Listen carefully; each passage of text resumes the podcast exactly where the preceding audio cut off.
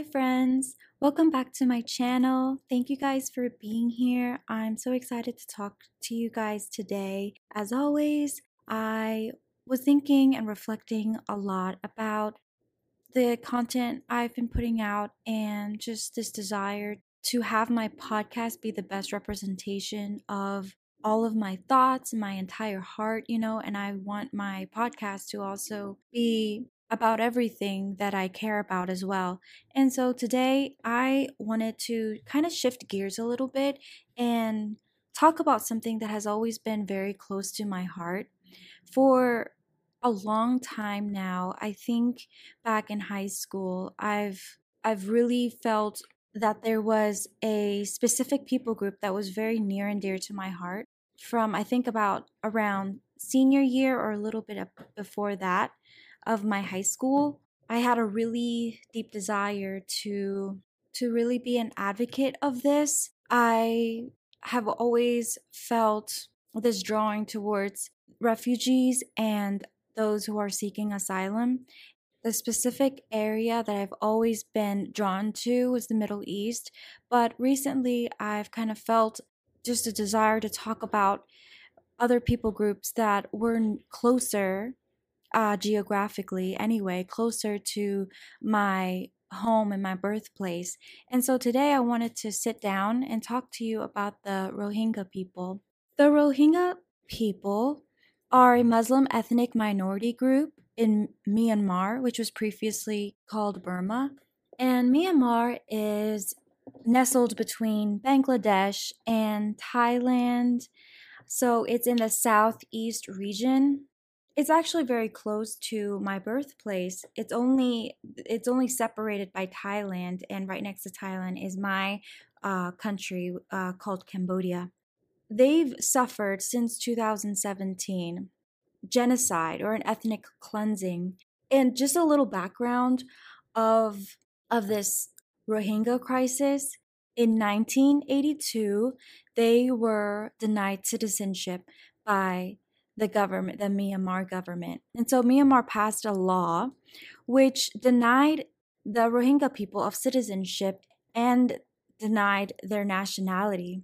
This is actually quite synonymous to other people groups who were also persecuted and were forced to leave their places, their homes.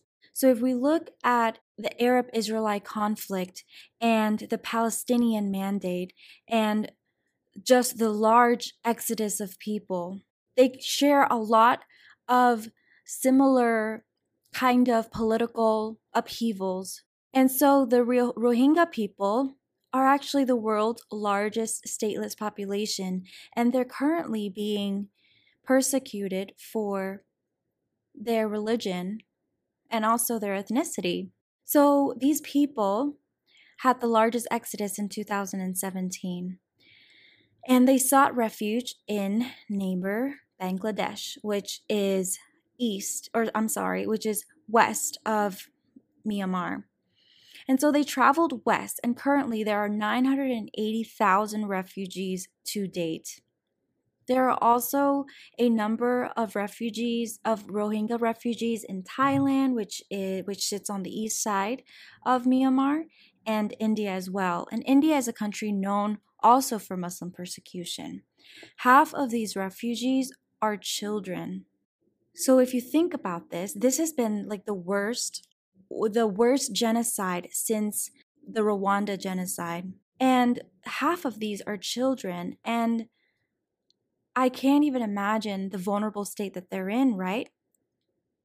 Because without citizenship, they don't have any state laws to govern them. And so they women and children are very are subjected to sexual abuse. They have this lack of protection with the laws. And and with that there's a lack of resources. There's a lack of healthcare and education. I wanted to just bring this on my platform because I feel like of media is very clickbaity and it doesn't actually show us the things that we need to be talking about. Even just a week or two ago. I can't remember the exact date, but there were 750 Middle Eastern refugees who were attempting to flee their home country because they were being persecuted. 750 lives lost. And there wasn't much to say about it. The Middle East crisis is one of the more kind of covered uh, issues on on social media and on news outlet and things like that. And I myself have posted a lot about the Middle East, the the Middle Eastern conflict because that kind of catapulted my desire or my my kind of uh, advocacy for for refugee protection, right? But there are so many different people groups that are also facing persecution and they're also facing their homes being uprooted and just this facing all these just atrocities when I see, when I hear, and when I'm learning and becoming aware of all these things that are happening in this world, I kind of ask myself, like, how do we as a as a collective, how do we mitigate the suffering in this world? How do we raise the awareness of the collective? I think that with with raising the awareness of the collective, it starts with yourself. And that is why healing is so key. If you're not healed within yourself, there's no way that you can start healing others and your your perspectives are very clogged and it's you see through the lens of ego. It will always be yourself first and foremost unless you can heal that aspect of yourself to be kind of selfish, to be uh, self pre- like self preserving and all these things in order for you to get to a point where you actually have these very selfless mot- motives. And these are all things that we're all still trying to learn. I'm still trying to learn how to not be selfish and how to give more than I, I take. When you're, and when you heal, when you understand your responsibility and your obligation to heal yourself, you see the earth differently. And the earth is hurting right? It's hurting and with climate change these things become more pressing. A lot of people are drawn to kind of preserving the earth or or protecting animals and i personally am more drawn to the souls on earth who are suffering because of a lack of basic necessities and so particularly for me refugees seeking asylum who have no home and when i talk about when I say home, I'm not just talking about a roof over their head and the four walls around them, right? I'm talking about this. There is no semblance of normalcy for these people.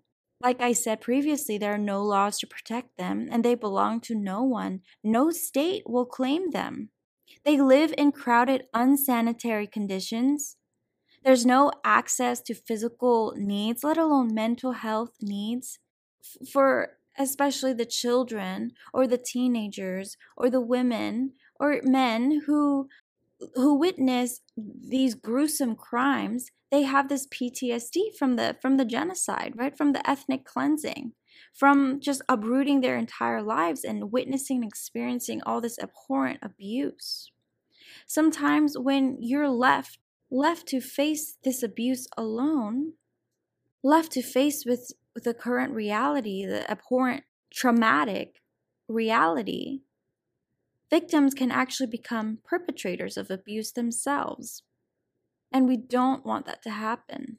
Learning about the abuse of indigenous tribes, the persecution of Muslims, or the, the persecution of those who don't have the quote unquote correct ethnicity it has really stirred in me this kind of gratitude to be living in a peaceful nation, as peaceful as as it can be in an imperfect world, right?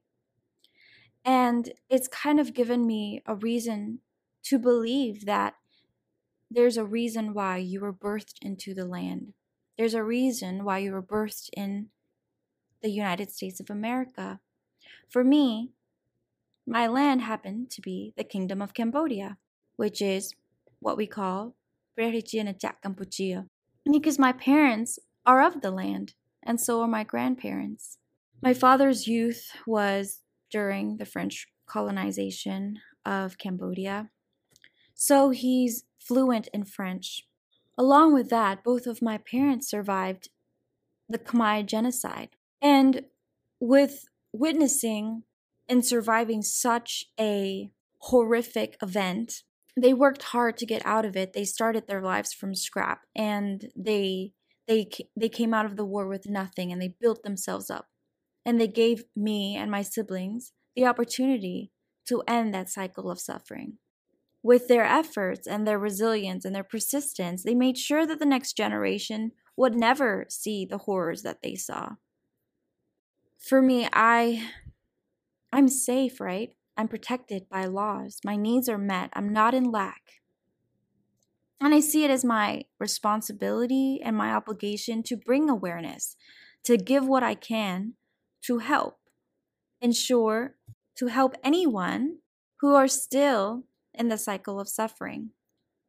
The collective experience of my ancestors have awakened in me this thirst to see justice for, for all, for everybody, for all peoples, especially to see the vulnerables protected and for them to break their own cycles.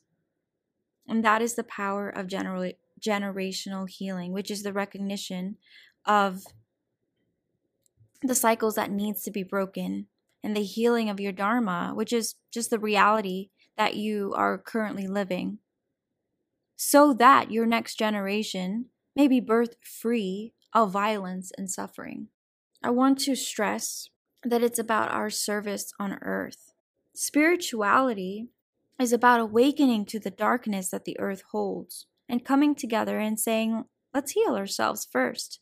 I hold myself accountable, you hold yourself accountable, and in the ways that we all feel called to do, whether it's protecting orphans, protecting refugees, protecting mothers, or providing health care or providing food, we go into service because we understand that we are all connected, right? We are the collective conscious. And we have the ability to actually stop the cycle of pain. When we heal, the universe collectively heals as well. So when we have the love of God in us, when we begin to know ourselves, our hearts will align with God. Our service aligns with God. Any other way is a natural, right? If you're a healed person, your your motives cannot not align with God.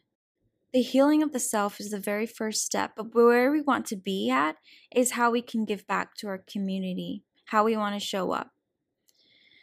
Because it's it's more than just ourselves right? At the end of the day there's a time to be selfish um between the ages of 18 and 23 i was it, i experienced the most turbulent time of my life right i was going through so much culture shock i was kind of in this pursuit of status and success and i was all about what i wanted and what was the best thing for me and you know what does jenny want Jenny will get. And I wasn't and I was the type of person that wasn't afraid to get what I to to seek what I wanted. And so it led me into a lot of unhealthy routes. And 23 when I turned 23 and I started truly healing a couple months before I turned 25 and I did that for a whole year. I was just intensely healing and just healing my triggers and traumatic responses, my childhood wounds, doing so much shadow work, and then sitting in my emotions, just learning how to nurture myself back into the feeling of fullness. As I've kind of gotten off of the peak and the climax climax of that healing period, I I realize now that there's just so much more to it than just myself and my own healing and my own uh, happiness and my own fulfillment, right? Because when you are healed, when you're in this space where you you are healed, it doesn't feel completely fulfilling unless you are also extending it to your community, extending it to the people that are around you. Right? It's that influence. It's that it's consciously knowing that you are actually a part of something. So you cannot be fully healed if your neighbor is hurting. when you come to a point when you realize it has never been just about you, that's when the real shift occurs. That's when the transformative work comes to fruition, right? And that is how people can see the your fruits. I know that this is so overly used, but the analogy of the tree, how it starts very very subtly with the seed. Something that just I don't know, something that was your pivotal moment, right? Whether you saw something or something happened to you. It was your canon event, right? For me, I stumbled upon a podcast who, that answered my prayer, um, that answered my question. I was praying to the universe. I was like, oh my God, I am so lost. I don't know. I have all these questions. And a week later, I listened to a podcast and it completely answered everything that I had asked that night. And so it, that was kind of like my pivotal point where that seed, right? Like kind of that awakening. And so after that, you start to learn and you start to be conscious of all these things and your roots grow deeper and deeper and you're watering watering your consciousness. You're um feeding it with this with sunshine and with water and all these good things and and and soon when you've kind of reached the when you've kind of fallen off the peak, like when you're coming down from the peak of your healing, you have now leaves, right? You have this these flourishing leaves and then when you start to do the work, when you start to be transformative and in the ways that you show up for others and show up for the world and show up for creation, all these things like your fruits that like they bear fruit, right? I don't know where I was going with that, but what I mean to say is that it will become evident. And as your roots grow stronger and deeper, your priority of the self, that just naturally thins out. Of course, it's important to nurture yourself and all these things, but what I'm saying is that you're not constantly thinking about how you're benefiting off of other people, how how you can how you can get and how can you obtain all these things, right? You're not thinking about that as much as you're thinking more about how you can uh, provide nurturing and warmth to those around you. We are going to naturally want to accept responsibility and accept this obligation to provide resources to those who who are in lack of those especially the basic necessities right so i'm going to link some uh, I'm going to put some links in my show notes, and it's eh, they're kind of like if you feel called to, of course, um, I'm going to provide some ways for you to help uh, with the cause, with the Rohingya cause, and I'm not ben- benefiting from this in any way, but I just want to make sure that I can uh, that I'm able to provide you the resources if you feel called to give in any of that. But I th- that's everything that I wanted to talk about. Um, I've obviously not an expert on this, so if there is anything that somebody wanted to add to or correct, please let me know. I'm always open for feedback. Thank you so much for listening, guys. I appreciate you so much if you've been following up and listening to all my episodes.